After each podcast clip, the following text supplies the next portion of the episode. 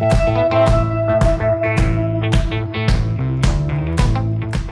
listening to Mike and Kristen. The podcast. I'm Mike, a musician, writer, and producer. And I'm Kristen, a painter, writer, and designer. Our show is all about following dreams, taking chances, and what life as an artist is really about. Together, we bring you weekly guest interviews and thought provoking conversations. Let's go!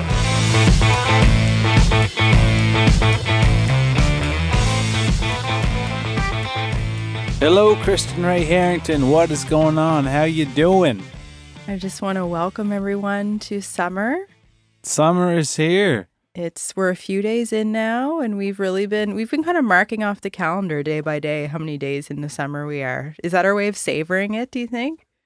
It's it feels pretty good to say we're on day whatever, 5. What are we on now?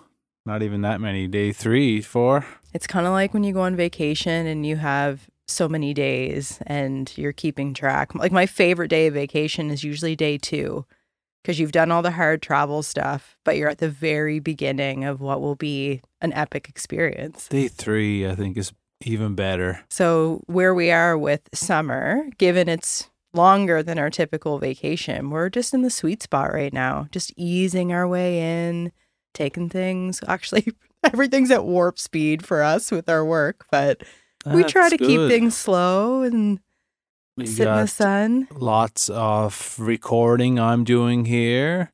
You're doing lots of creating down at the gallery. We're doing our first ever show at the gallery with young Jackson Weldon. Very excited. And Jackson has been just cooperative, on board, positive. He's excited for his first ticketed show happening July 20th at the gallery.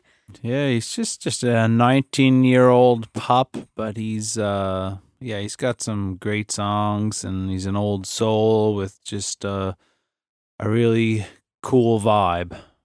Well, and really, today's guest is a, such an example of somebody we met that we felt had a great vibe and ended up inviting them very spontaneously, not only to come record a podcast, but to come have bacon and eggs for breakfast with Yeah. us.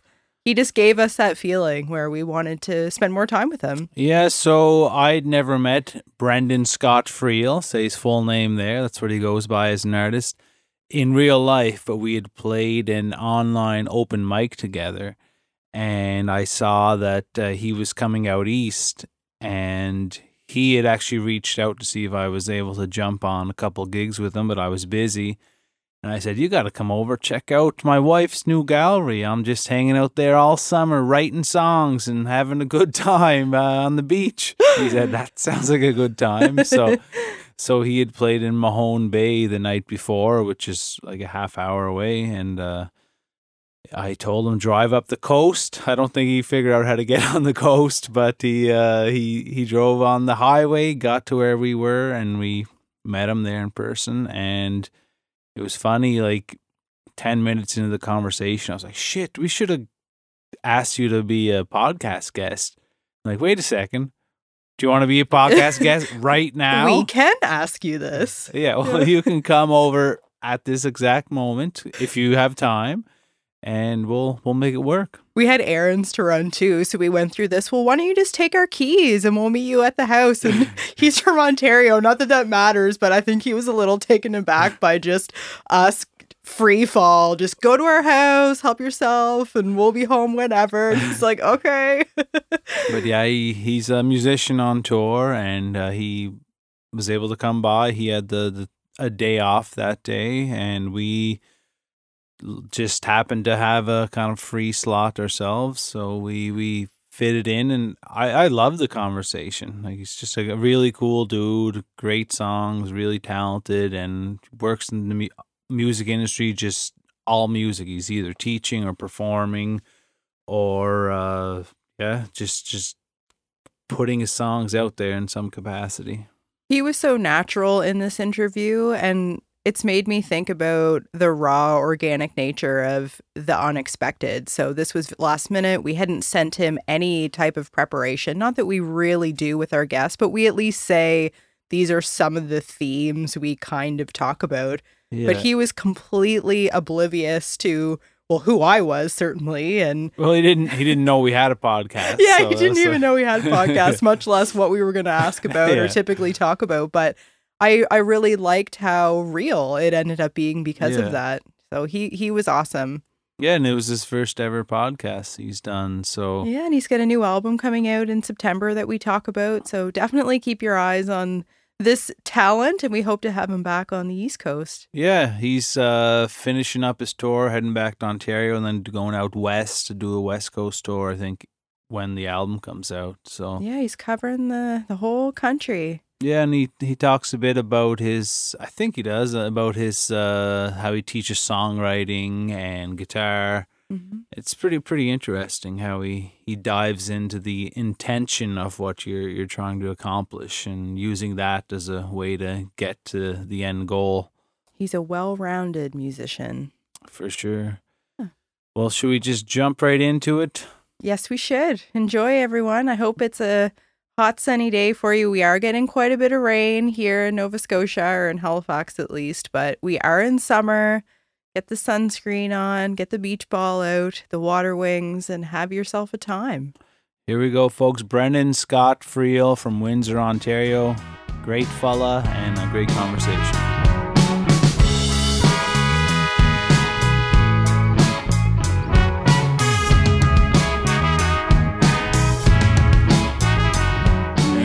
Yeah, Which is so funny. I've used the Great River interface before too, and they're so great. So it's just that's so random that you just Well, you must have met some random people, ourselves included, today on your like right so now, far. apparently, yeah, yes, like, absolutely. this is real time just meeting somebody. Tell us your life story. yeah. well, it started when I was born. No, uh, Tell us your first, middle, and last name to start. Any nicknames we should call you by? Yeah, just just Brendan is great. I go by the the three, which I feel like sometimes can be pretentious. Does it feel pretentious? I do. Well, I do Michael Stephen Ryan. What? That's, oh, uh, so you get it? yeah. I I because people will then be like, "Hello, Brendan Scott Friel," and they say it in a way that I'm like, "Oh no, are you? Should I not do that?" I people I think it's more just having a last name that can also be a first name for me. They they don't like that. Like, Uh, Michael Ryan confuses people. Which are you? Are you Michael or are you Ryan? Yeah, got it. people. I often get called Ryan, or and then when the three names get tossed in there, it's just a, Yeah, a clusterfuck. yeah, it's right. No That's- other way to say it. That's it. You That's it. opted for the Michael S. Ryan. We had a pretty extensive conversation crea- about yeah. where to like where should this fl- land here. And where the did you land? You, Well, did, you, my you use all three, right?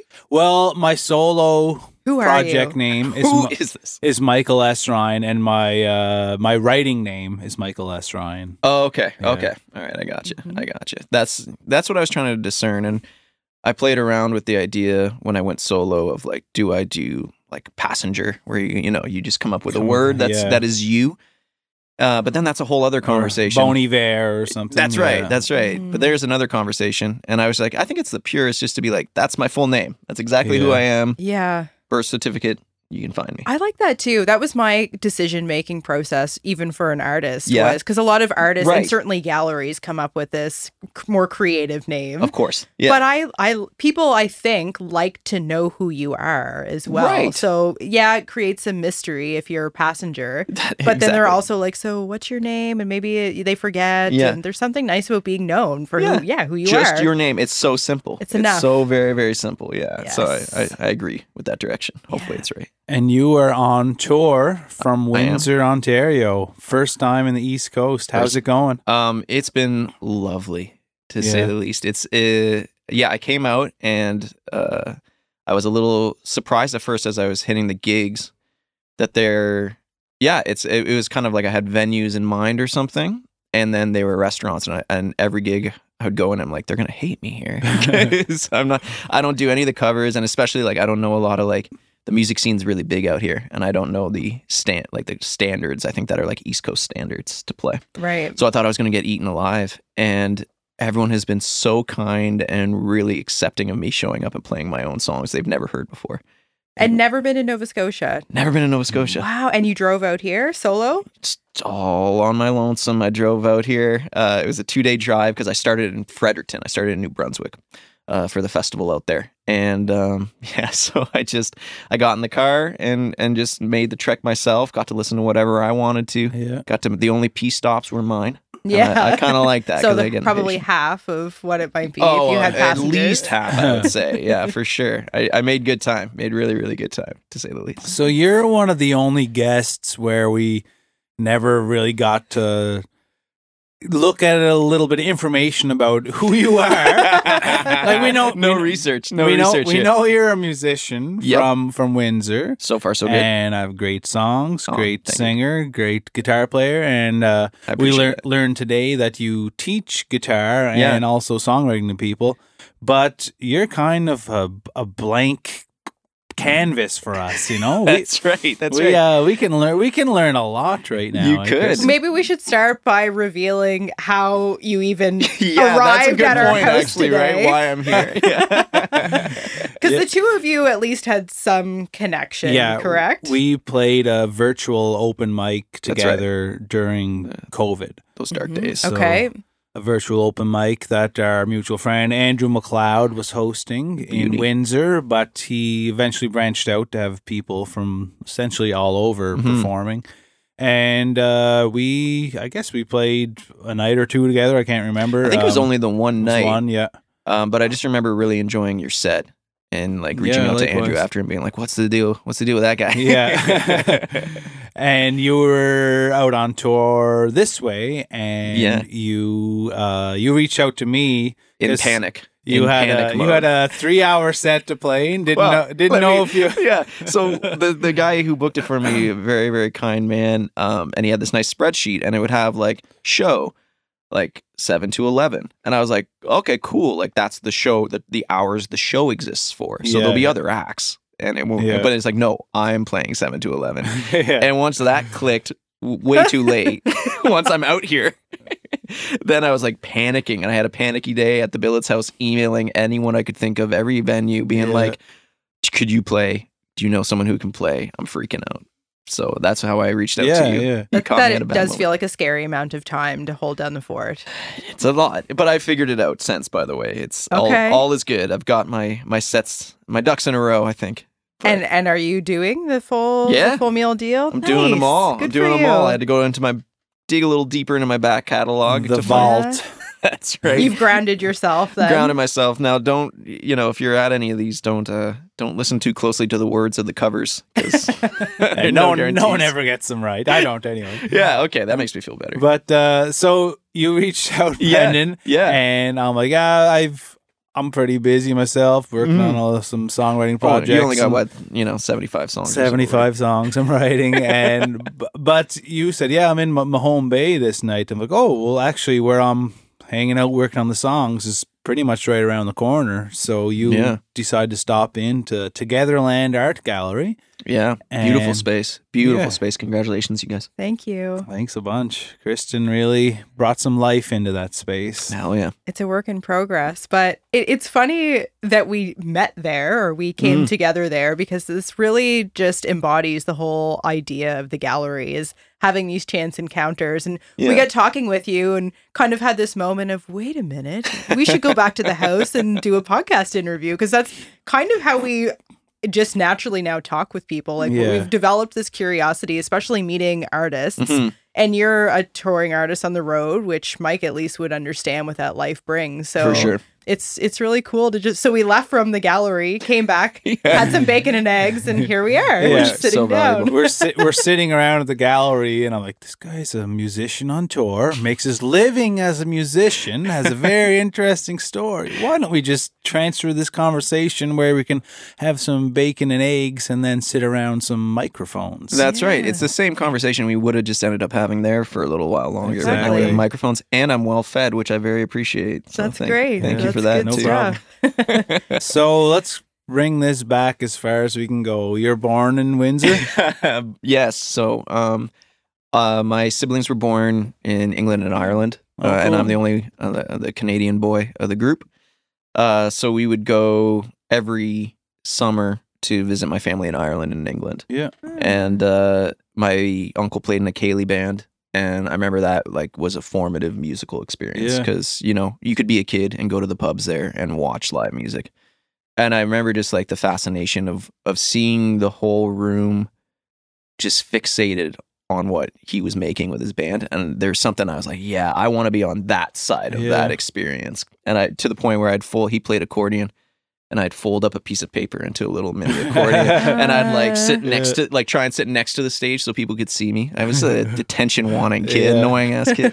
Uh, and I would play the little fake accordion, and that was kind of like that's where just I think the love hit me first. The first Yeah. bite was was going back there every year. How hanging out. old were you at that point? Uh, I went like when I was a baby. Like we went every single year Yeah. after I was born to go see the family. That's where all my cousins are and everything. Um, It's so nice to be able to look back and have such a distinct memory of mhm. that moment that basically was the trajectory of your life Totally. unknowingly then as a kid. But Totally, totally. Yeah, I just it like the obsession began right there. I can pinpoint. it. I remember like the feeling and like Mm. the visceral stuff too, right? Like being in a the smell of like alcohol, right? Just Mm. being associated, which can be a dangerous thing, but associated with like the fun time and the smoke and like the the tiny little pubs and like the whole thing is very fresh in my head when to think about, which is weird, I suppose. There's something about the smell of like a classic venue Mhm. and like being being on tour and just being being in a band where you've played a whole bunch of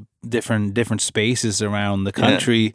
Like you walk into certain places and there's just this scent and it's like just 50 years of just Fun. memories and experiences and blood from fights right. and liquor and cheap floor cleaner and Yeah. what, you know like this, this this sum of all these parts together and you, Mhm. you know that there's these millions of little ghosts floating around that uh, kind of contribute to this vibe of the place. That's right. It's like this beautiful, like haunted place, haunted by all these wonderful things In and the bad best things. way yeah. possible. Do you still get excited when you go into places like that? oh yeah, yeah. Cool. It's All right, like me too. I think what do they say? Smell is like the most uh, Mhm. prominent sense for For memory, right? Yeah. Yeah. So yeah, definitely. Like when I if I go into a venue I've never been to and there's that, and it's not always the exact same, Mhm. but you know it's like some combination of things, and I don't know, maybe there has to be four out of- the six of them there or whatever it is, but like Mhm. you walk in, you know, okay, this is some amazing shows have happened here. Totally. Totally. And it's just it, it it triggers that whatever that feeling is that gets you hooked on playing and wanting to be in those spaces and create something that lives there. Are there any venues that come to mind as really embodying that memory bank for you guys? Mm. Like, can you refer to, oh, every Um, time I play here? The uh, well, the marquee in Halifax Yeah. has it. yeah. It's like just every great rock band touring through Halifax is kind of played there. and Yeah. it's Mhm. just you can feel the history you in can the feel it in there. Yeah, Yeah. It's, I'm sure if like uh, I was uh, more psychic than I am, no, Yeah. I'm zero now. If I was any bit, Right. I'm sure that like you would feel something, in Something there, you going on in there, like- like some of the energy, Yeah. Because mojo. I, I even felt that going to Togetherland for the first Yeah. time. It's in a church hall and it has Mm. that real distinct smell of an old church. Yeah, And as a kid, we grew up next door to our community church and Oh, we okay. weren't super faithful in Right, going, yeah, but yeah, yeah. the, Christmas the smell attenders. was familiar. Exactly. That's right. And, and and I think that's part of the reason I really love the smell. Yeah. It's not necessarily pleasant to everyone, but it's familiar and there's something pleasant about the familiarity. I think it's a nostalgia thing. yeah. It could be. I was thinking as you were saying that, I'm like, I wonder if that's what it is. It's just something that has history and and stories in it, Yeah. like not a fresh building. There's Yeah. something like that feels like there's something you can excavate out of it or explore. It's maybe that's it too. Eh, It's hard to know. And like you said, like it's not necessarily all good No. good things. Like no, like in the marquee there'd be Vomit. fights, yeah, Yeah. vomits, like, like Dead rats in the Oh, walls rats, one and time. all sorts of drug use and all Yo, sorts Jesus, of wild yeah, stuff like, going on, right? probably a stabbing or you never know, right? Like, but it's all just It's all I don't baked it's in. there. Yeah, it's it's like baked that's that's being human. That's right. Yeah. That's right. That's right. Like Harpo's in Detroit is a venue I think of a lot Yeah. with that. Um, and then yeah, just honestly, most venues I walk into, I can feel something. Like Yeah. there's something going on there. That's and you mentioned since being in Nova Scotia, you're doing a lot of restaurant gigs and Yeah. maybe unique venues to what you're used yeah, to. Yeah, like breweries and stuff. yeah. So I- how are you finding that shift in the environment? Um, it was really interesting. I had to do like um, a big ego check on myself when I came in because I was like, "What is? I'm restaurant gigs again. I haven't done these in since whenever." And I was like, I really like took it like personally or something stupid. And then I played the first one. I'm like, "Oh no, this is this is how these go out here." And I looked at the wall and like, like uh, the musicians that come through, and I'm like, "These are amazing musicians playing these spots. They just want good music out here. I think everywhere." Yeah. Like if they can get good music in a spot, correct me if I'm wrong, but it feels like they would rather have it in.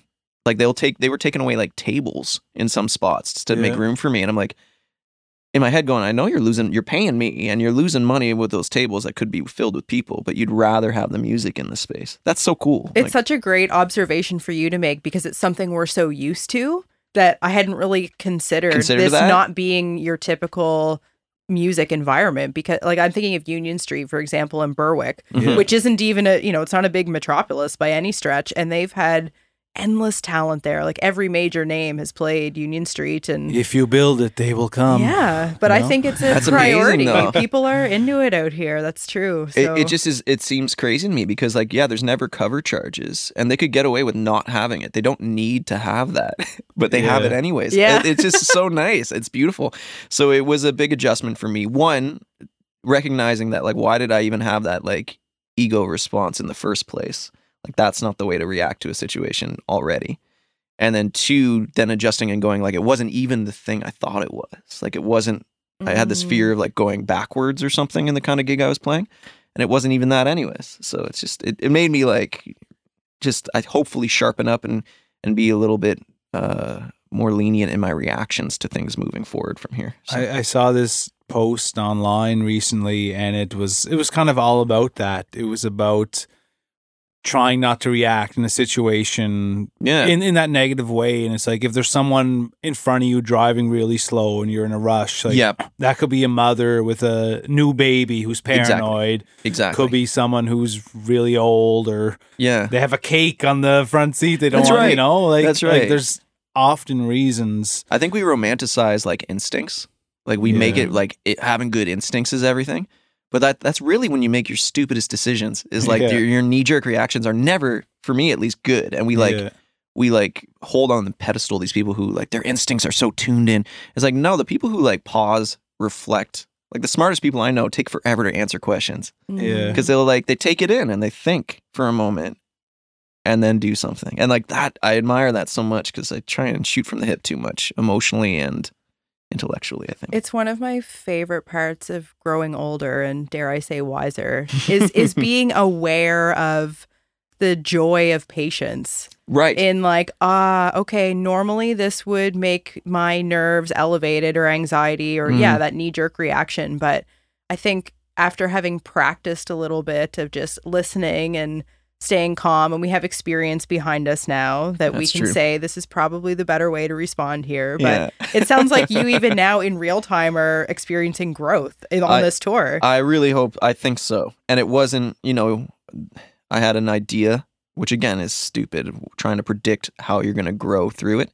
And I, my thing was, I'll be such a tight. My set will be so tight when I'm done this tour. Mhm. and then I don't get to play the set at all I thought I was playing. So that that growth isn't necessarily happening, but this feels more important and more valid and useful for the long run. So I'm I'm grateful. Mm. You never know what what's going to happen on a tour and what areas you're going to grow in. But I think Mm. after every type, every tour, there's some type of growth. There has to be, I think. Yeah. There has to be. If you're anyways engaged with it, like with the process, there's so much that happens. So much circumstance and just randomness.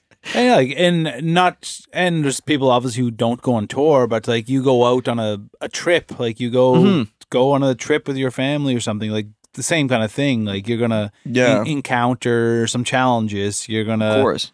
meet amazing people. Like you So gonna, like travel in general, you're saying, which I think you're right. yeah, I, th- I think for sure there's Getting out of your comfort zone. yeah, yeah. Mhm, mhm. I think, and I think just that that growth is, or putting yourself into those situations is an important thing because Mhm. how else do you grow? That's right. And like that discomfort of not being in your home base around your friends, Yeah. Yeah. your people, like playing a room that doesn't know any of my music is so valuable Yeah. because I can really see what which bits I'm doing right because it, it it it'll attract them if it's good. and it's scary. Oh yeah, it's Very terrifying. scary. I, I I say that now, but when I have to play a strange room tomorrow, Yeah. I'm like God, I miss the people who know my songs yeah. and clap regardless. So, what does your typical life back home look like? Are you playing venues frequently? Uh, Yeah. Yeah. I feel pretty lucky. Like the scene in Windsor, I feel like is really um, starting to try and try and do something good around listening rooms. Yeah. Like um, we have Phog Lounge back home, which is an amazing spot that is guaranteed some some form of art is happening every every day of the week. yeah. So like poet poetry or or open mics or re- book readings. There's always Yeah. something going on, and it's a space like you can appreciate with like there's no TV there. There's no. yeah. Also, we we have a wing special that night. It's like this is a a a, list, a small listening room that is easy Yeah. to fill if you're an artist from out of town. Easy to book. Um, yeah. So that's those have been the gigs I I do a lot of like playing there, playing coffee houses. Um, that's that's my usual at home gigging, I would say. hmm And then uh, the rest of the week is taken up in the mornings. I run music programming at the daycares and Montessori's. Like I'm at six different schools in a week. Uh, so I'll do that eight to noon. Then noon to three is mine to do what I want, usually writing or or you know errands. And then three thirty to eight, I teach private lessons Monday to Friday. Yeah. You're It's a great. busy man. It's busy, but it's amazing. Like I never feel super drained. Like there's days I'm tired, but like I look forward as soon as I move into the next thing, I'm like, oh yeah, this thing now. Like I have students coming in and every week that'll be different. There's no static yeah. in, the schedule, which I really like. Is the daycare programming you're physically going to these yeah, I physically locations? go and I, I play and sing them songs and let them play Oh. different instruments and it- Adorable. it's really cute and they're really young, right? Like I do like infants to two and three year olds. So And you shared earlier that you have that age group all the way up to a client in their 70s. Yeah, that's right. Yeah, so That's like my oldest client, yeah, is is seventy four, and uh, it's so admirable. She's uh, like it's just my goal in life. I'm like, if I could be doing that, like she's not just taking guitar lessons, she's doing tap dance lessons, and golf, and like she's just she's like now I want to be learning all the things I never got a chance to yet. Now that I can, Love it. yes, that's the goal. What a what a way to live your life, you know? That's yeah, yeah, and that's uh, it's admirable because like I do feel like uh, someone said you should always be a student at something at all times in your life, and I really think she's like stuck to that, and because of that, she's a great. She's so fun to talk to. She's so knowledgeable about a bunch of things. It's really nice, so inspiring, and that's again where I'm lucky to interact with these people on a weekly basis and have. It saves me from getting jaded. Yeah, there's something really freeing about being the student or being new at something and not having all these expectations that you have to Hmm. be brilliant and perfect at it. Oh, it's so important to suck at stuff. Yeah. Like it's so like the feeling of trying something and sucking a lot at it and watching someone be great. Like that feeling is so crucial, I think, to being a, a person. we were chatting with friends of ours recently, lately, just a couple of days ago, about using another example of a woman probably around the same age that was try- she had recently moved and pursuing new creative career and uh, you know met a new man like these kinds of things were happening for her in her life and it really what what gave me so much happiness mm. hearing her story was just this life experience doesn't ever end if you allow Yeah. it to That's right. You if you stay engaged with it and you keep pushing yourself into these spots, yeah, life can be great forever. Yeah, you can move at any age. You can take up a new hobby at any age. You can Hell take yeah. guitar lessons. Yeah, like that's tap right. dancing. This is These yeah, things don't go away. Just maybe like your demeanor and your want to pursue them might dampen or something if you allow it. I don't know. It's it, it just gives me hope as the aging process continues. As There it you does. So you see your uncle on stage just killing it, Yeah, playing, yeah. playing accordion. yeah. You go back home. I'm sure you get a guitar shortly after. Or what? So what happened then? The the next contributing factor was uh, my older brother. So um, I have two siblings, and we're quite spaced out. There's seven years between each of us. Yeah. So like 14, 15 between me and my brother. Yeah. And uh, he was his room was just wall to wall CDs and vinyl. Like he was a, an avid music listener. He was a Columbia House subscriber. That's exactly what he was. That's right. Yeah. And I would just go up there and hang out with him, and I'd look through all the albums. Like I, I like remember vividly. You know, like when Kiss did those solo albums, they had Oh, like yeah, their faces. I can like see those on cassettes, and I would look at them, and then he'd be playing music, and I would, I was just obsessed with it. So like, there's footage of me, like playing a hockey stick to Thunderstruck and like just because I had that older brother influence who was Yeah. so in love with music. So when I would go home from Ireland, I'd hang out with him, and he was obsessed with music. So to me, it was just like I couldn't miss it. Yeah. Like it was everywhere. So then he convinced my parents to like get me a guitar because he Nice. he didn't have it, and they came, you know, they came from Ireland. Like I was the first kid who kind of they had an opportunity. They had built stuff, so there is room in the budget and in life to have me take guitar lessons Yeah. that wasn't an option for my older brother and sister as Mhm. much. So I was fortunate timing as well. So yeah, he convinced them like let's get him a little guitar for Christmas when I was eight, Yeah. and that's that's when I got it and started lessons and it it, it everything just clicked. You know, it's a classic story, Yeah. but like I played it.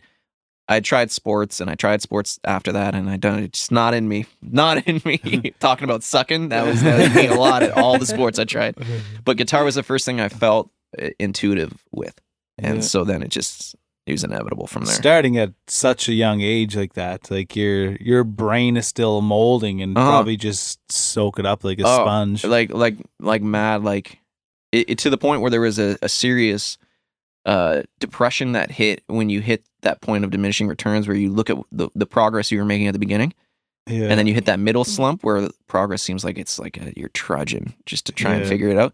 I remember being sad about that compared to when I was 8, 9, 10, 11. Those years, Yeah. everything came so fast and so huge. You the know? gloomy twelves, eh? the gloomy 12s. I was a real depressed 12, 13 year old. Yeah. what does progress look like for you now? That's interesting. That's a great question, actually. Um, I think it's eroding the the people pleasing nature I have getting its way into my music. Hmm. So it's out of skill sets now. Like I'm not interested at becoming a better technical guitar player. Um, maybe a better singer wouldn't wouldn't hurt to have a little more tools in that one, but that that stuff dis disinterests me. It's like, can I create something engaging and pure and honest? Um, and and getting that stuff out of the way that you don't even know you're doing it when you're doing it, but you're putting it in purely because you're trying to predict what someone else might like or think of you, which is such a like a dumb activity. Because how egotistical am I to be like, I know what people want. They want this. No, I don't. well, we just before this podcast, we were watching a video online Mm. of uh, a, a singer we both we all like, Gregory Alan Mm-hmm. Covering uh, an Iron and Wine song, Yeah. and the song is eight minutes long. There's no chorus in it, Nope. and it's just every line starts with "Please remember me," and then creates this kind of image. Beautiful scene. Yeah. And without hearing that, I'm like, you cannot write an eight minute song that has no chorus, no bridge, no pre Like, it's No. just, there's no real. It breaks every rule you think. This is an incorrect piece of art. Yeah. yeah. This is not how attention works. And I, I honestly, his version covering that, which is just a live version on YouTube, is my favorite song. Like, I have the MP3 of that. And you got to I- airdrop that to me. I will, Seriously, yeah. I'm so happy you showed me remind me afterwards. that. I will. and uh, like, I, I listen to that song probably every day at some point. It's so beautiful. It's it, it like I was. I don't know if you saw me. Like it had me sucked in. I couldn't stop watching it. And you're like, we were at minute six, and it Yeah. literally felt like it had been like a minute Yeah. max. But it, and it goes to show if you just do it honestly and like I really do believe, and I don't want to know if I'm wrong, but I do believe Gregory loves that song because of the way Yeah. he was delivering it and, and his eyes are closed and it's like 5000 words Yeah, You have to so many words. Because I was thinking about that too, having to learn all these covers. It's like, damn, that's a lot of words, Yeah. and they're important words. yeah Like, It's to- maybe one of the most important lessons and reminders as an artist because it's so hard, especially when it becomes your livelihood. Mhm. And I know you've been a lifetime, full time Yeah. musician. This is your Yeah. profession. So it's hard for at least eventually ideas of I have to support myself financially not to factor into the equation of creativity. Right. Like which you're all faced with that, but remembering the the authenticity and and having these examples to turn to is Mhm. huge. Well, for me, hearing someone like that is all about permission. Like that Mhm. now, that allows me to say, "Oh, I can do that. Like I'm allowed to do that." that's like, that's exactly it, man. You said you nailed it. Where like one of the first things when I started working with the producer I'm working with now, uh, James Bunton, he said is like great art grants permission, yeah, which is like Mm. it like looks back over its shoulder and it goes like you can come this way. You can there's there's a path here, yeah, and that's so valuable, yeah. so valuable, and like you hope to do that for somebody someday, but that's a lofty goal. And I think that's why consuming so much different art and di- different different mediums is is Mm. is important because it just opens up your mind. What what mediums do you guys feel like outside of the mediums you work in influence you the most in what you're doing? I'm always curious about this. I'm glad you asked this question. bec- Well, a few like a number of examples come to mind, but sure. We were in uh, Vienna a few years ago, and we went to Uh, I know where going. their modern art gallery there, which Okay. was filled with impressive artwork. And Yeah. one of the exhibitions was a performance artist. Mm. And neither Mike or I had a lot of knowledge or experience about what performance art aimed to achieve. And we we later learned at an artist residency in Colombia actually because there was a young performance artist there that the whole point for the performer is really for nothing on their behalf. It's all about the audience's reaction, and there is no correct reaction. So, Hmm. understanding that now, I probably would have consumed this performance artist piece in Vienna differently. But at the time, it was a, our real first experience with it. And it was two people, and one was dumping rice into the other one's pants and then hitting it with a palm tree leaf. It's hilarious, what? right? Wait, one more time. Dumping- Precisely. Okay. Dumping bags of rice into like down one guy's pants and then hitting Front or the back of the pants? I, just think, want. I think the front, yeah. Yeah. And then I think he might have even been laying on a table. Yeah. And then they took this giant palm leaf, Okay. the, the dumper, and then started tapping his body with this with Hard? this leaf. Hard? I'm asking questions that aren't relevant, but I just I need it clear in my Like head. hard enough. It wasn't Okay. a massage, but it wasn't Gotcha. a, a beating. It wasn't a either. beating. Yeah. But it was. T- m- I mean, it was all I could do not to just fall to my Well, knees and we hysterical were laughter. ourselves laughing. and we were like s- tears, like crying, laughing, watching this, but they were stone cold serious in this. So Yeah, we, we thought to ourselves, like, we're probably not supposed to be laughing about this. It's not really supposed to be funny. And we're looking around at everybody else and they're kind of holding their Like laughter in too, and like, yeah. this mm-hmm. is funny, right, guys? We've talked about that performance so many times because of the hilarity and the impact it had, the memory of it. So it engaged. It did its job. Yeah. It then. totally did its job brilliantly. And it's only now that I understand the point of performance art is like whatever our reaction was, was right. It didn't matter. It's No. that they got something out of us. That's right. You had no choice but to have some sort of reaction. yes. Like the wor- failed art is stuff that does nothing, right? right. so that did and that's what I love about That's interesting. at being an artist now is that I've had people come into the gallery and make seemingly not so complimentary comments. But right. part of it for me is like, oh, I've made you uncomfortable with this abstract art. That's right. That's I- right. I'm good. right. It should evoke a reaction one way or another. Like it should Yeah. make you either you either you hate it or you like love it. Like then you've made something really great. Yeah. That's How That's- about you guys? Do you have kind of something come to mind that's What ab- outside of music? That yeah. What, ab- maybe. what about you? What do you got? Well, I like to read a lot. And, Okay. And listen to, yeah, even listening to podcasts, I find is consuming Mm-hmm. art. Like it depends Yeah, what you're listening to. Yeah. Um, there can be ones that aren't artistic, but, but those uh, are good too. Again, yeah. in that sense that like someone getting hit in the pants full of rice is like it doesn't seem like it's doing much. Those weird ones, wacky ones can do it too. Yeah. I'm wondering if a, f- a funny or a, a medium that I really like is stand up comedy. Yeah. And uh, recently, I just I watched this special that's supposed to be the worst uh, stand up special ever made. Oh, really? and uh, and I'm like, at the end of the day, like everyone loves it because it's so bad. That's right. Like Maybe karaoke of Love comedy. isn't maybe the right word, but uh, it's it's created something inadvertently because it's not what it's supposed to be. That's right. And I'm like, is that good? Right. That, and what? And then you're like, well, what is good? Yeah. Again, it, it. I'm talking about it, and I'm like consuming it, and it does something. It does what it does very well. So therefore, Like I'm laughing my ass off at it. yeah. Are you laughing because it's bad, or do you? Did you? You're like, actually, this joke's No, because it's bad. because it's bad. Yeah, that's yeah. great.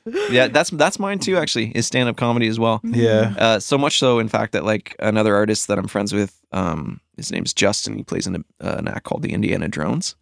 Um, nice. he we started hitting open mics because we heard comedians talking about working material out Yeah. on stage. And something about that seems so like pure and a way to get your own ego crap out of there. Yeah, go play in a room and and we would go every monday in windsor there's like three open mics. So for months there we would hit every monday we'd get together we'd have new tunes that we wanted to go try out yeah, and we worked them out based on like yeah watching comedians talk about Yeah. working their like working stuff out in the live setting yeah. it's Yeah. scary it's terrifying but it, it feels very cool and, and interesting right? I I took that exact same advice because I, I listen to a lot of podcasts with comedians. yeah and they all talk about I got to be up four times a week, you know, trying Yeah. out the new stuff. yeah So I often play at uh, the Rustic Crust, a place kind of just around the corner, the pizza place. yeah we I drove by that Yeah, you, you pointed i missed a turn because i think we were Yeah. looking at it and uh, I would uh, every time I would go there because most most people who play there are playing all covers, right and that's perfectly fine. That's kind of what's expected, and that's not really what I do. I'm playing Mhm. mainly originals and throw in the odd cover. But uh, most people, and I don't want to sound like I'm bragging here, but most people Mm. at my level aren't playing that place. Yeah. Like that's yeah. kind of like, I don't know, you, you reach a certain level, you win a, bu- a bunch of awards in the East Coast. You're typically not playing the pizza place. that's So right I'm like, yeah it's not like, on the I can- list I can go play some originals if I want, you know? Like, of course it gave you that freedom to, I'll to play, come in with that I'll play this exact same set and charge thirty dollars a ticket the next week. So I think it's okay if that I, i show up yeah So, I, but I'll, I'll go in with three brand new songs, and I'll play Mm. whatever a bunch of songs I do well. Maybe throw in a, a cover that people know, and then Yeah. I'll bust out these brand new songs in front of a bunch of people yeah who never heard it. And I don't even really have the words memorized. I might have them printed off in front of me, hmm and I'm just seeing how people react to it. and have you um what do you think you've learned the most through that i'm curious I think that when people are engaged, yeah like if you get them, hmm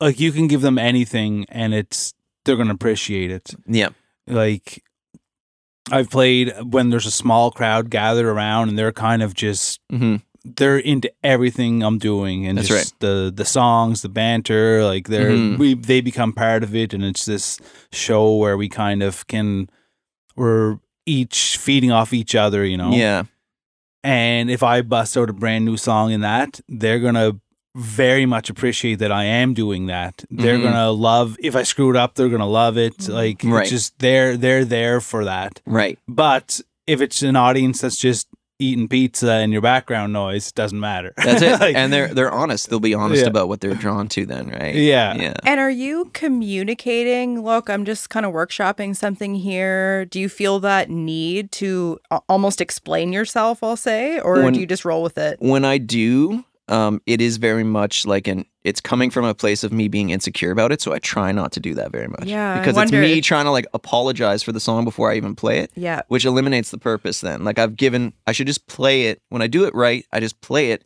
and what happens happens. If they hate it, it's like I, I can't cushion and give myself a net by being like, well, it's new. Yeah. So that's why Mhm. I sucked and you hated it. It's like no, just play it and see what people do. You know, it's like if you if you are asking someone about a song, right? Like you have a mix or something, Yeah. and you asked a specific question like, "Are the drums too loud?" yeah. Then they're they're not listening to the song anymore. They're listening to see if the drums are too loud.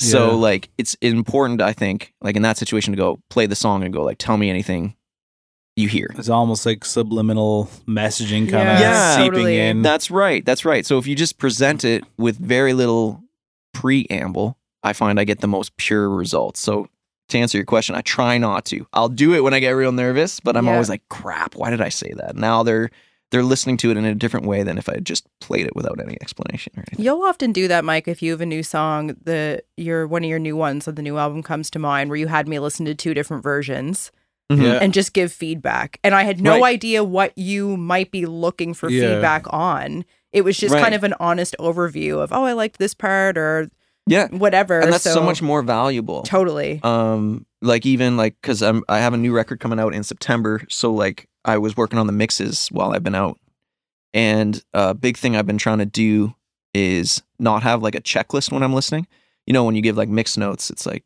this up here this down here and then the next time you listen to the song you're kind of going through the checklist of your previous mix notes and being like did he do that is that enough Yeah. and you're not listening to the song anymore. You're Yeah. not like so I really try and like delete all the things I said before and not think about them and then just listen to the song and go like what pulls me out of it now. And sometimes it means contradictory mix notes, which I'm sure my mixer loved. But Yeah. but I honestly felt like I got a better result out of it and fewer rounds of mixing. And sometimes those things that you think are wrong or Mhm. mistakes can grow on you too, right? That's right. That's right. And like if it doesn't if it doesn't ping you again the third time, it's not a mix note. Mhm. It's not worth Mm. bringing up. What Eh. was the song we heard recently that you were like, oh, that was a mistake originally with the oh, drums? uh, in the air tonight, uh, Phil Collins. yeah. yeah. Yeah. Um, Those big drums. you know the boop, boop, boop, boop, boop, yeah, the, the most iconic drum fill of all time. yeah. So Precisely. that was um that was a mistake. Uh, Really? Not the part the, when they were recording it. Yeah. Um, they accidentally left the talkback mic on, and Huh. the talkback mic was way up in the back wall of the studio, essentially a room mic. right. unintentionally though. Yeah, yeah. and uh, they left it on for a take and on playback. They're like, "What the hell? That sounds amazing!" That's so, wild. so this mistake revolutionized drum sounds for a decade. So Totally. Then after that, every single drum sound was and this far away crappy yeah. mic. That's hilarious. I Yeah. never heard that. Yeah, that's And it's yeah, like and who you never ask for that, right? In those situations. And there's so many there's so many experiences I think like that. Like if you listen to any great track, you'd have mixed notes if you wanted to look Yeah, for them. You'd, yeah. you'd listen through and be like, there's stuff that could go turn down or up. But that's all Probably kinda- endlessly too. Totally, Like you like, could do that forever and never release the album. like I challenge everyone to listen to a Motown song and listen to the tambourine. They're so loud. It's it's once you get hooked on it, it's insane that that ever got past anybody. Yeah. Right? Because it's so loud. The tambourines are just screaming at you, but you don't care. You don't care because if it's it, it it's communicating still something really great. and part of of of creating is putting the trust into other people. Mm-hmm. And a good mix engineer is making these decisions for a reason. That's right. Like Yeah. they have whatever the drum sounding this Mm. way or the vocals up front. Right. All all of this is they're making decisions on that. It's not just Right. haphazardly placed. That's right. So in their eyes, they are putting forward the best version of it. And and typically the best way to reach that is the, some kind of cross between the both people's opinions. Like uh, totally. I have these opinions and this person has those opinions and you kind of get the happy medium and then you're you're rolling. But sometimes you just have to take a little bit more time with it Uh, to see if uh if that's maybe a better decision than the one you That's right. And I think you, you hit on something that's really important to me is like I've come around a lot to the idea that involved like community is crucial to art. Like having many people around, or at least one other person around, I'd say, uh, with input is so important. I, I there's kind of this image of like the mad like uh like the the mad person who's removed themselves from society creating the purest art Mm. or Yeah. something. You know what I mean? Like you lock yourself away and then you make purely the most you thing because you have no outside influence. And I don't, for me, I don't think it works that way. I like, I get in my own head and I start putting stuff in that is, I think, is good because I'm not getting feedback. Like now working with the producer and and working with other musicians, I make better stuff that feels more me because they'll call me on decisions I make that don't Right. that don't aren't resonating. You know? Did you ever see the track credits on a hit song. Oh yeah, it's Like, like, it's, a scroll. There's 30 people involved Yeah, easily, right? Like, absolutely. there's absolutely. seven writers. There's four people mixed it. There's like it's just, Right. and then you expect like, okay, I'm sitting here by myself, and I'm competing against these 30 experts in the Right. field. It's it's challenging. Like Totally, totally. And it's I don't know, and I just don't think isolation always breeds the best stuff. Like it's it's kind of romanticized, I think, a lot. But I don't think it's it I, for me at least having someone call me call me out when they're like, I think what you're saying there is not what you mean. I think you're saying that because it's you think that's what you should say there. Yeah. And like having to make difficult decisions and someone disrupt your work, like come up and be like, no, dude, change, try doing it all this way. and you have someone who does this. Yeah. So uh, working again with with James, he we have weekly meetings, and I'll send him my work, and he's really good at um making me define an intention. I talked uh, a little bit about this when I when I teach songwriting. I try and do the same thing, defining your intention of your work early, and understanding that yes, that can evolve and change, but start with that being your your measuring stick. So every decision I make has to serve that intention. Um, so every line I write is is measured. Am I is this helping serve this intention? So an example would be like as simple as I want this song for when people hear this, they feel um they they they feel lonely or they they feel um the way they felt the first day they got dropped off at school or something. You know, like having an intention that's a very visceral emotion. And then it makes everything so much easier because any the guitar tone I choose, the Mm. length of the song, then it, too many words, economy of words, or like all of these decisions have something they're weighed against, and I can know if I'm going the right direction. And there are times where then in that I've discovered a new, more interesting intention, and you update. But most of the time, it always serves the intention, and he's very good at calling me out. Annoyingly so, some most days, where oh you're trying to you're thinking too um like I'm big for being too stylized, like c- trying to come in with a stylized feel. Because it feels like you know in the age of playlists and you know satellite radio stations that are like folk on four and stuff you want to try and have this pigeonholed sound but that doesn't make good stuff. You got to just serve your intention and follow your excitement and follow what feels like that and by myself i don't know that i'd be disciplined enough to do it without someone calling me out like that It's great advice.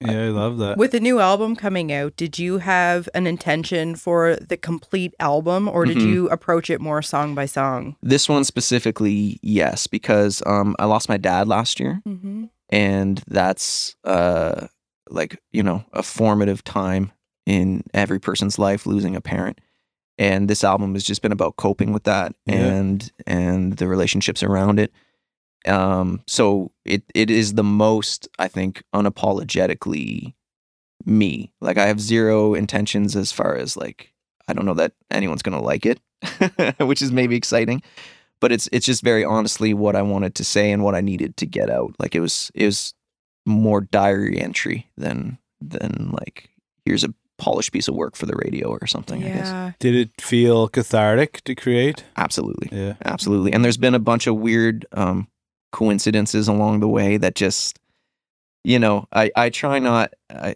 equal parts of like embracing those weird coincidences and being like the universe is looking out for me and, and telling me I'm doing this right.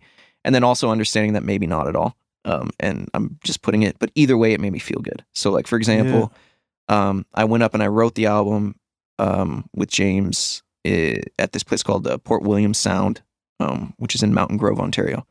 In this little cabin, uh, he brought me there because the Jonas, who runs the spot, um, he was in a band called the Evening Hymns. He still is, and um, one of his albums was when he lost his dad. So he's like, I think there's conversations to be had with this person about what this means to make a record like this, and it was all very formative. But then we got to talking one day, and I found out um, his dad passed away from amyloidosis, which is the same thing my dad passed away from, and that's one in twelve million people have, Oh my- have and, this. and what is, what is that?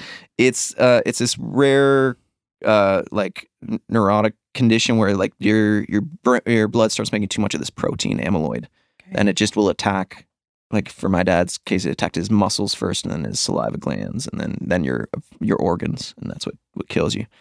I had never met anyone who even knew what it was, right? Like, Incredible. and That's crazy. he, like we were spent the rest of the day calling all our family members, just going, "You're not going to believe this, but this Uh. guy's here." So that was just a weird one. The studio I work at in Toronto, um, is he's from Donegal, which is where my dad was born in Ireland. Uh, I met uh, I'm art- filled with goosebumps. Listen, I'm not even done yet. Listen to this crazy one. And then like Cassie Uh-huh. Noble on this tour, who I ran, uh, a musician playing the same festival and was billeted at the same house, just wrote a record about her dad passing away, and he passed away on the same day as my dad. My mind is blown right now. All of these this things. is very special. that's it. And I try to not uh, make it feel like pressure on it or something, but I just can't help but feel like everything everything is is here that like I needed to make this record. This is what I'm supposed to be doing. Yeah. and I, I don't want to weigh that in like you know financial success or popularity but like already it's a success because i've i've had these experiences you know so Wow. Thanks for sharing that with Yeah. us. no no my pleasure it's nice to this is the first time i'm really talking about it Yeah. because and i that's a whole thing too like i don't want these conversations are are special and it's nice to be in a space like this to have it rather than you know pitching it to some pr team on a google doc Yeah. so this is nice thank you for No, it's it means a lot to to share here, and you never know where the conversations are gonna go here, and th- this seems to especially with kinda- me. like you guys didn't even like Yeah, said, we don't right? know you. This is impromptu. No, Yeah. but I feel like we we do know you Yeah. well now. That's Yeah. that's kind of the beauty of having these chats. You have this this very intimate conversation in a Mhm. small space, and it, yeah, we we're we're buds now. that's oh, oh, that's that's my favorite part. New buds is my favorite thing in life. And that, I mean, that story and experience for you just speaks to you never know, kind of like the slow driver, you never know what is behind the art or That's right. the motivation, which I think is a really interesting but beautiful part of the creativity that we, 100%. we now know about your album. It's it's huge, really. Yeah. and uh, I, I I'm hosting my a, a- one of my bigger art shows this October, Mm. and it's called Galactic Pie, and it's about essentially being made up of the same molecular stardust as all energy. So Mm. Right, those right. past, those here.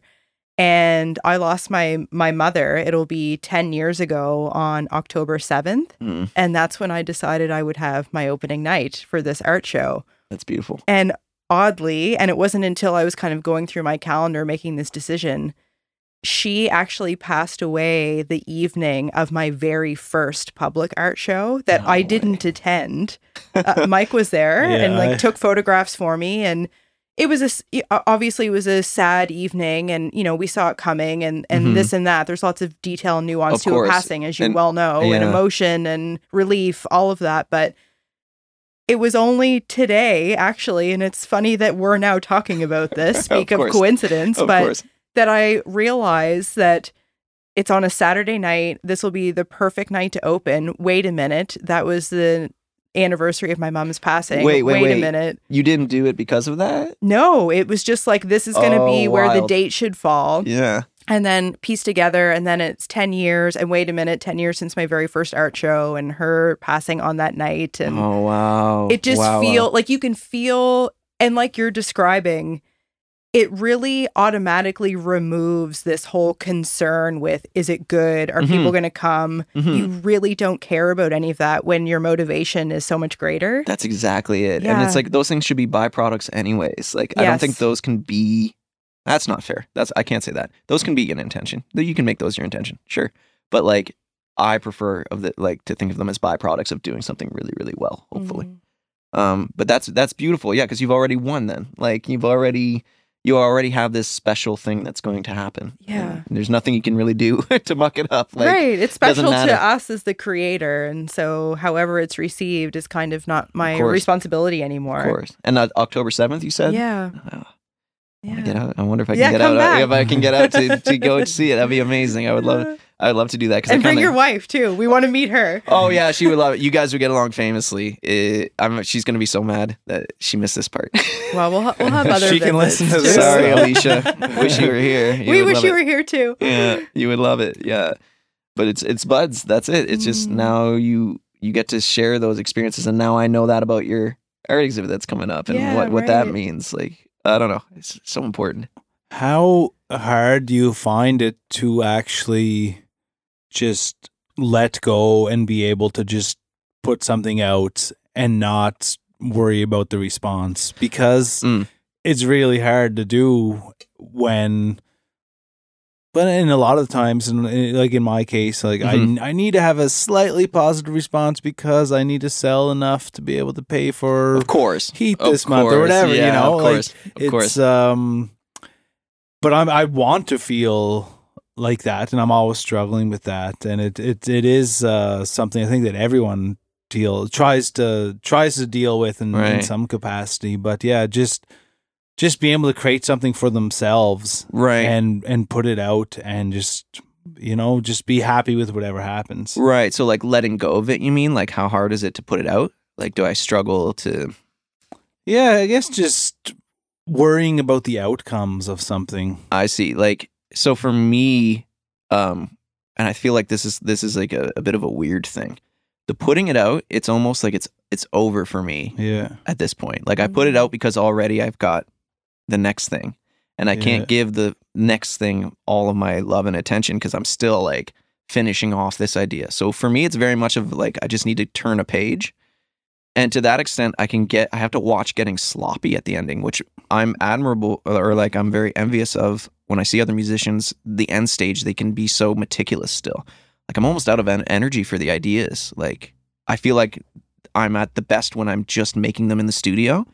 And then this mix stuff, like, it sounds awful, but like I don't care as much by the end. I want to get on, I want it out so that it's out now. because Mhm. like, then there's no more engagement. Like the art making is done. Everything is out of my hands on this. Like you like it, you don't like it. I can't go back and fix it now. So there's almost like a freedom I feel. Like I'm on I've got a blank slate now and I can devote my energy and attention to the stuff my favorite part of the process, which is the making, yeah the, the fresh spark finding, I guess. Mhm. So I'm a little weird that way in that I don't I don't really have like nerves or hesitations about putting it out.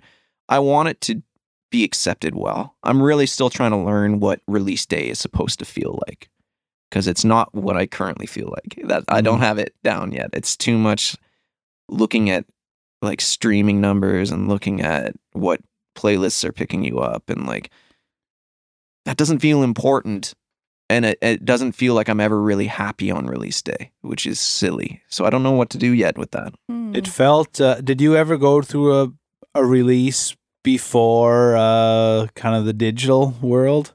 Yes, I did. I did. And there was like a beautiful big CD release Yeah. party, and you got immediate return on your investment. They were amazing. they were, Like, it was great. It's different now. Like I Yeah. remember, like okay, the only way people are going to get is to come to this show, and like yeah. People uh, say playing a CD release show was like significant. And you knew you were going to make some like money back on the recordings. Like where now it's like release day, I make like nothing. and I just sit and be sad in my room and like retweet or repost. And like it's a lot of just on your computer.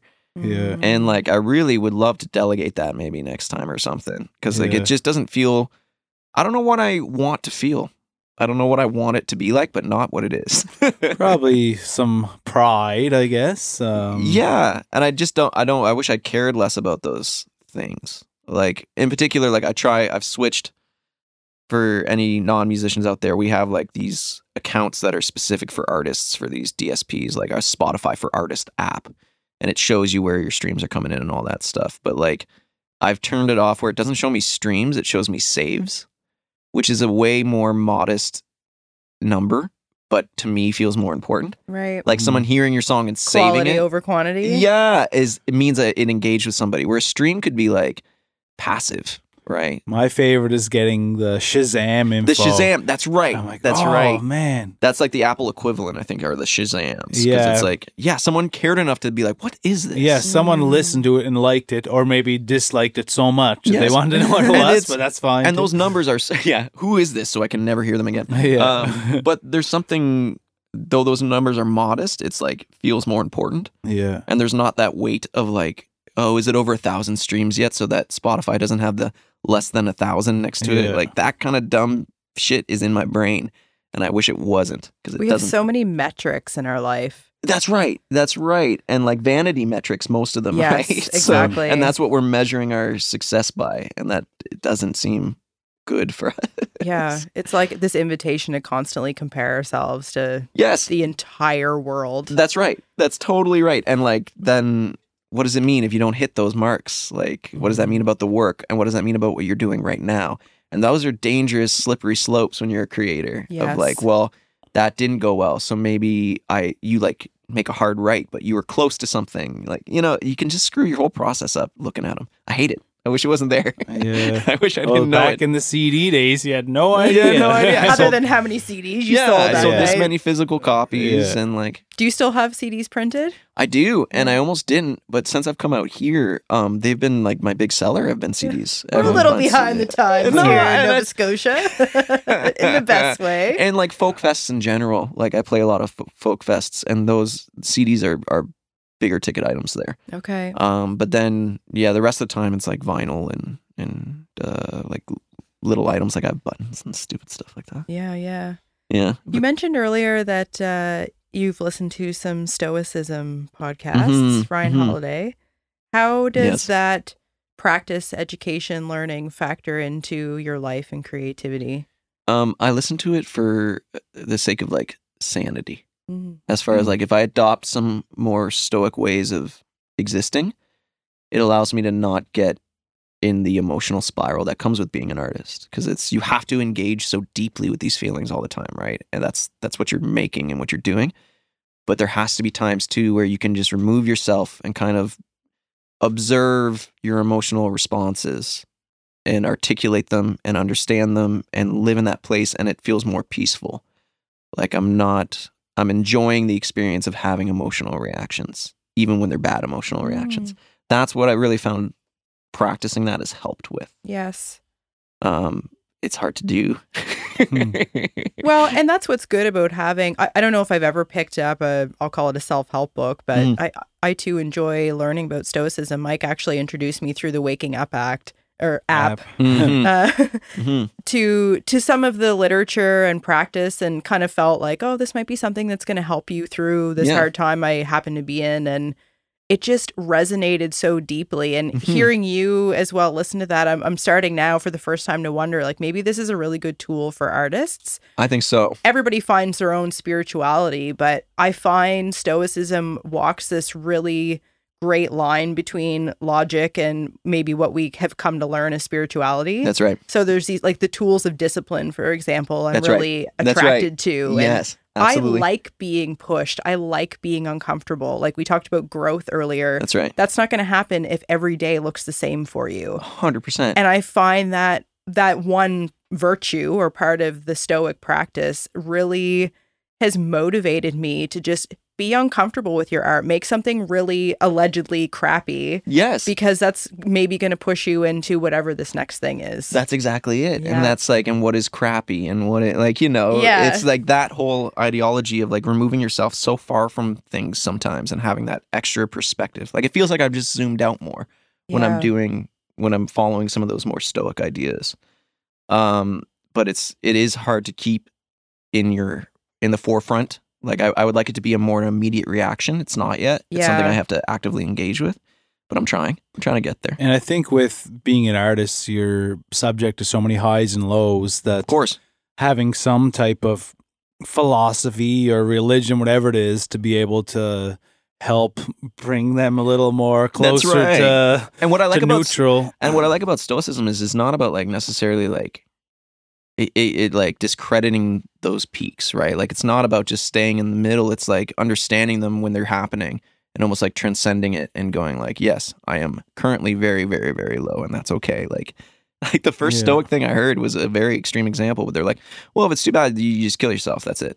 And you're like, "Whoa, whoa." I've never heard someone say it. They're like, "Well, that's that. You got an out. You always have an out." And then and I was like, "What a bizarre concept." And then they're like, "But in that sense, if you're already there, what's the point? You're at the worst part you could ever be in, anyways. Right. You're already as low as you get.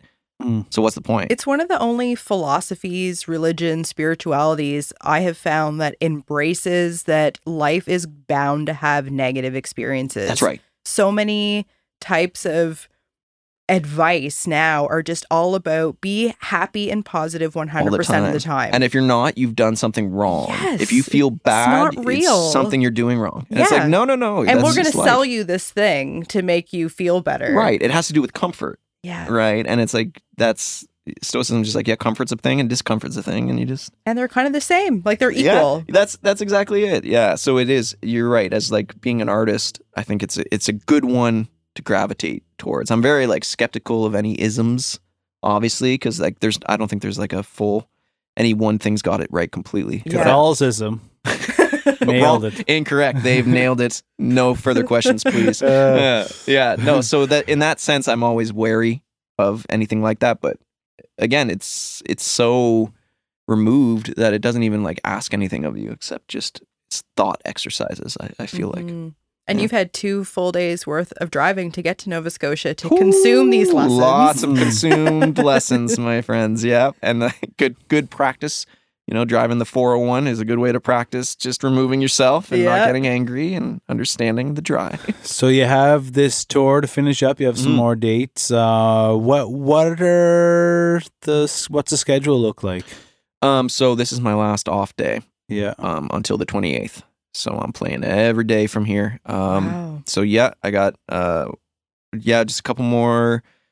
Uh, one more Nova Scotia, then New Brunswick, and then I'm in Quebec, and then um, Peterborough, Toronto, St. Catharines, and home. So, And what uh, happens when you're home? What's the summer look like? um, so this summer I will be uh, kind of like gearing up. I had the first single off the album released just when I came out on, Yeah. on the seventh. So the first single's out. Second single will be in August. So probably gearing up for that. Yeah. Uh, maybe trying to figure out a better way to enjoy the release. Yeah. Um, and Throw then, yourself a party. yeah, Get maybe some, that's what I should do. You're right. get right. some uh, champagne or whatever you like to have a little sip off, and some balloons and I like that. What Animal else? balloons. That I think Animal you should yeah keep it nice. really childlike, I would like that, like a kids party. like a throwback to what the album release once was. yeah, that's Yes. right. That's right. Maybe I'll do that instead. That'd be great. So I'm doing that and then gigging, um, just not too far afield, like in and around Ontario, Yeah. and then gearing up to hit the West Coast in September with the album release. Oh, nice. Wow, good for you. And driving out there too. I'm gonna fly out there and rent, Yeah, um, because that's too far. yeah, yeah.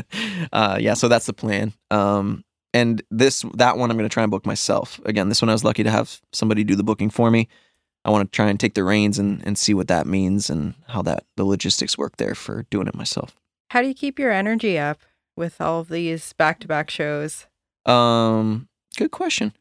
I don't know. Coffee. Maybe it's Uh, just natural to you. honestly, it is like I feel very fortunate in that I don't I don't do stuff I don't like doing. I don't have I don't it's just it's not part of my life. Like yeah, there's the the byproducts of music that suck to do. Like I don't want to write a bio. I don't want to do these. But none of those things are are bad enough to take away how amazing doing it is. Yeah. So right now I've been fairly fortunate. The energy level is still really high. Um, we'll see. C- Call me in a couple days. See, No, that's see if I agree. But right now I I haven't had to combat that too much, which is nice. I, I like how you've said just making it your own, really. And we talked a little bit before we started recording about social media, and you, Mm-hmm. Yeah. you had the great advice of just this could be your enemy if you try to do all these That's things right. on the platform that you don't like. Yeah, if Or you're you trying to can be an influencer. Enjoy it. yeah, or like engage in it. And again, I uh, none of these.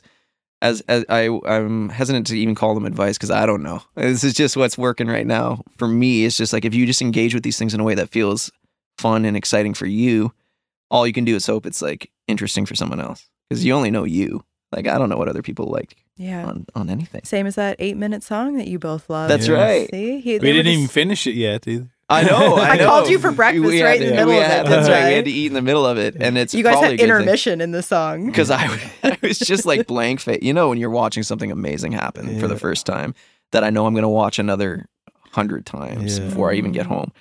I'm Uh, sorry I interrupted that moment for it's you. probably for the best. I was gonna like break down crying probably Yeah. at some point. There's so many moments where I was just like, oh my god, the deliveries, it's amazing. We'll get back to it Yeah, after this. yeah. So I got to airdrop you the file. oh too, please, so please do. Yeah, don't let me forget remember that. Yeah, because that's gonna be an important part of the rest of this tour. But this has been the most impromptu podcast, but a very fulfilling one. And I'm happy to uh, hear. And my first podcast, guys. Oh, This is you, were, nice, huh? you were amazing. Yeah, Such a natural. Yeah. Oh, thank you. I was I was nervous about that. I'm like, I hope I hope I can talk still. Yeah, you were you were great. Thank and you. so nice to get to know you in this way. It's, It's unusual amazing. maybe, but I love I love it. I love it because now it's also it's like this conversation is like immortalized in its own Yeah. little way too, which is nice because it's this is special. This is something I'm going to tell people about when I get like tonight. I'm going to call everyone and be like, "You're never going to believe how this how this day ended up going down." Yeah. and you saved me a drive. I learned that the place I'm returning my equipment to. Uh, you can return to any of the locations, not just the one I had to drive to. So you saved me time. That's uh, Very good everyone news. should know if you rent from one Long and McQuade, you can return to any other one. There we go. I didn't know if I could if I could say the name or should say the Oh, name. But yeah. yes. All right. oh, perfect. good. Yeah, Uh, this was an example for all of us of just rolling with it today, and ended up being just so amazing. Yeah. Yeah. So being there's the open. lesson. There's the with it. lesson. Roll with it. So, is there a drop date for the album? Um, I believe, huh? It's September September twenty something. The only question he doesn't know. Shoot, see, I'm bad at this stuff. Uh, it, it'll be September twenty. I think the third, but I We'll can't. we'll link to it in uh in the show notes. Please, yeah, Yeah. please do. And yeah, the first single, Simon the Doubter, is is out. That's out now. That's out now. Sweet. Um, yeah, and that, that I'm really proud of that song, and and it's, it's a good starting introduction to what everything's going to be about. Yeah. Mm, Yeah. Wonderful. And where should folks discover your music? Where can we send them? And we'll include the links too, but always Beautiful. nice to say them out loud. Um, the simplest place would if you just go to brendanscottfriel.com, uh, you can find all the streaming links there. Um, so whatever you prefer to listen to uh, music on, you can find it there. But I would appreciate Bandcamp. That's my favorite of the bunch. Okay. Yeah, so, yeah. Awesome, man. Well, so great to meet you, to share some time together and learn a bit about you. Really glad you were open to this spontaneous little discussion. It's so, beautiful. uh, yeah, thanks a bunch, man. Thank you for for having me and for the food and the beverages. They've really I've taken them up on every offer of every beverage because the touring musician is like, "Yep, I'll take all those things. Thank you." Um, we'll so see what else we got here. No, you yeah. good. I'm tapped out. That's it. I'm taking advantage for beyond that. Uh, thank you guys, and again, congrats on the studio. Congrats on all the amazing projects you have on the way. I can't wait to see those unfold too. Thanks, buddy. Awesome, man. Well, yeah. Cheers, everyone. Cheers. Okay, folks, that was Brendan Scott Friel, and we are here at the outroduction portion of this podcast episode that we recorded live at Hot Jupiter Sound with myself, Mike Ryan, my wife, Kristen Herrington, George the Cat made a few walk by appearances, and our amazing guest, Brendan Scott Friel. That's right. Another great hang this week. And we usually use this opportunity to share any updates or news that are happening in our lives. So, is there anything that you want to talk about, Mike? Shows coming up or all- stories to tell? All of my summer shows have been uh, announced now. Yeah. So yeah, we got this Pictou Lobster Carnival. Uh, we go to Frolic and Folk in Iona, the Shore Club Festival in PEI, Cloggeroo. Uh, doing a little acoustic thing on Dartmouth waterfront. Blueberry Jam back home. It's a wild summer coming up for us. Yeah, it's gonna be fun. Yeah. And uh, Granville Green. I grew up going to those, so it's pretty cool. where is Granville Green? Where- Hawkesbury. Yeah, right, right. I remember going to watch uh, Wide Mouth Mason there. Yes. They're like at their peak, one of the kind of bigger bands in Canada at that time. And I remember I was like 17 or so, and it's just a rock show. Is it a ticketed event? No, it's free. Yeah, I wondered. Yeah. Cool. So you get to see Wide Mouth Mason for free. a long time ago. Yeah, Yeah. I would have loved to see them in high school. They were one of those underrated bands, I find. I saw them not too long ago when we were playing in Toronto with the Stanfields, and uh, or we were in Toronto with the Stanfields, and uh, they were playing with Wide Mouth Mason. It was a pretty random show, but Well, we've got a yeah busy summer, but we always make time for for lots of fun. I've released my summer programming schedule for Togetherland Art Yes. Gallery, so you can see everything that I've booked so far between now and October on the events tab on my website. And uh, as we mentioned, Jackson Weldon's going to be there on July 20th, so there's tickets up for grabs for for that show, and it's going to be cool. We've got a vendor coming in to sell food, and we've got a projector in there. We're going to show some of Jackson's early days, and Yeah. I think it'll just be a fun a fun time. So yeah, check out. We've got like both of us between us, lots of uh, choices there, and podcasts every week. Yeah, it's a, a fun summer ahead. Well, let's get to it then. Let's get our uh, bathing suits on.